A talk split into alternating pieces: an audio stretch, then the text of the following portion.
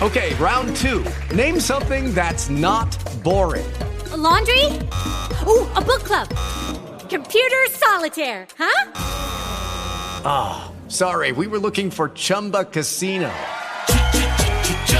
That's right. ChumbaCasino.com has over 100 casino style games. Join today and play for free for your chance to redeem some serious prizes.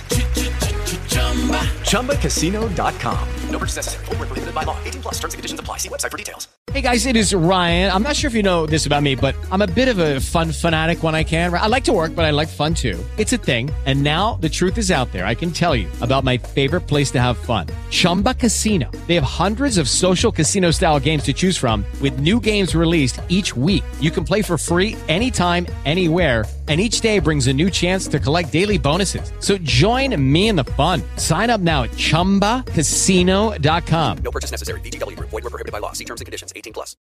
Riconoscimento e rievocazione. Ciao, io sono Ilaria di laset.com e benvenuti all'episodio numero 153 del mio podcast Italian Language.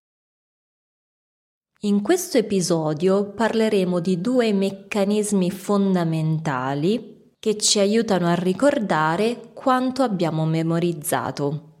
Il riconoscimento e la rievocazione, appunto. Se volete scoprirne di più, continuate ad ascoltare.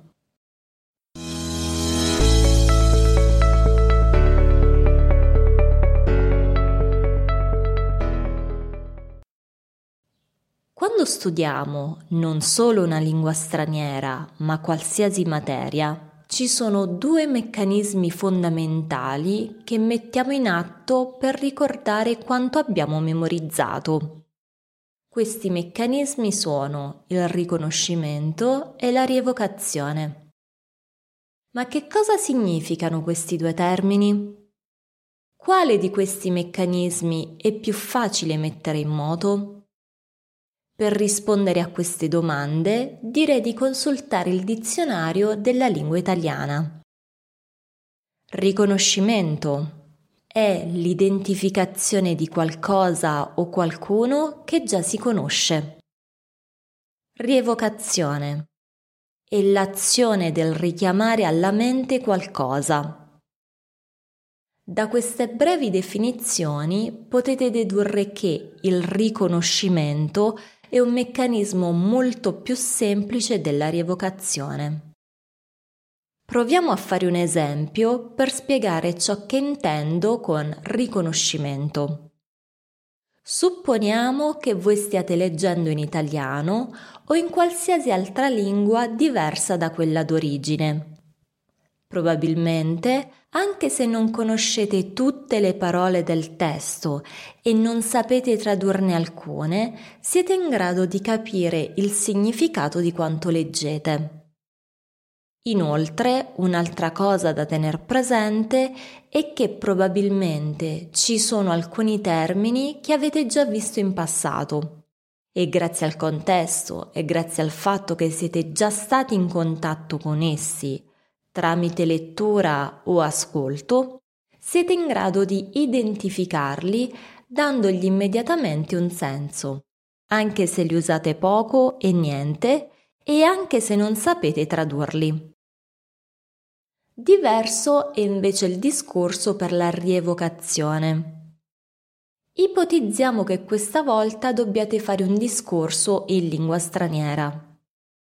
In questo caso lo sforzo diventa nettamente maggiore, perché non state semplicemente identificando il significato di parole che leggete o ascoltate, ma dovete appunto rievocarle, quindi riportarle alla mente per poi usarle.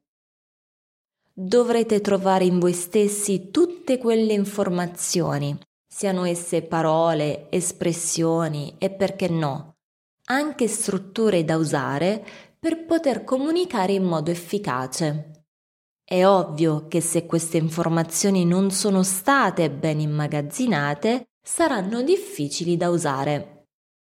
Dunque, come possiamo riuscire non solo a riconoscere le parole, ma anche a rievocarle?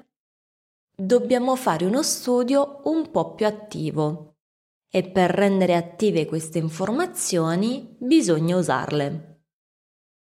Molto spesso sento infatti dire dai miei studenti di essersi trovati davanti a specifiche parole più di una volta, ma di non essere sicuri né del significato né di come usarle nelle conversazioni.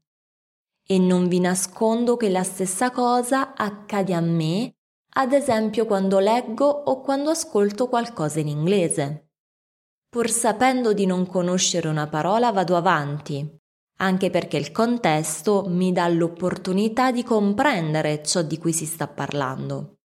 Quindi in questo caso semplicemente non me ne preoccupo e di conseguenza non me ne occupo. La conseguenza di questo modo di fare porta però ad una sorta di incapacità di rievocare quel termine o espressione con l'impossibilità di usarli quando necessario rendere attive le informazioni che sono ancora passive. Negli articoli precedenti ho già parlato di alcune tecniche per aumentare il vocabolario, ma per rendere davvero efficaci questi sforzi bisogna cercare di usare davvero le parole e le espressioni nuove inserendole nel contesto. Una cosa che chiedo spesso ai miei studenti, ad esempio, soprattutto quando studiamo parole ambigue come proprio, ormai, magari, ci mancherebbe, è quello di scrivere frasi per ognuno dei significati corrispondenti. Quando invece io uso parole ed espressioni che loro non conoscono ancora, cerco in primis di spiegare loro il significato in italiano ovviamente se non sono principianti, e cerco di fornirgli altre frasi ed esempi che le contengono. Dopodiché gli chiedo di creare a loro volta delle frasi. Non vi nascondo che a volte gran parte della lezione viene dedicata ai termini nuovi, proprio per essere sicuri che sia il significato sia il modo in cui si usano nel contesto sia chiaro. Conclusione. Tutto quello di cui ho parlato nelle righe precedenti mi porta a sottolineare di nuovo una cosa che sembrerà un po' banale.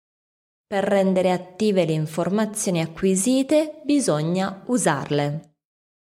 Dedicate quindi un po' di tempo alla creazione di testi, frasi, usando i concetti con i quali siete entrati in contatto e sperimentate.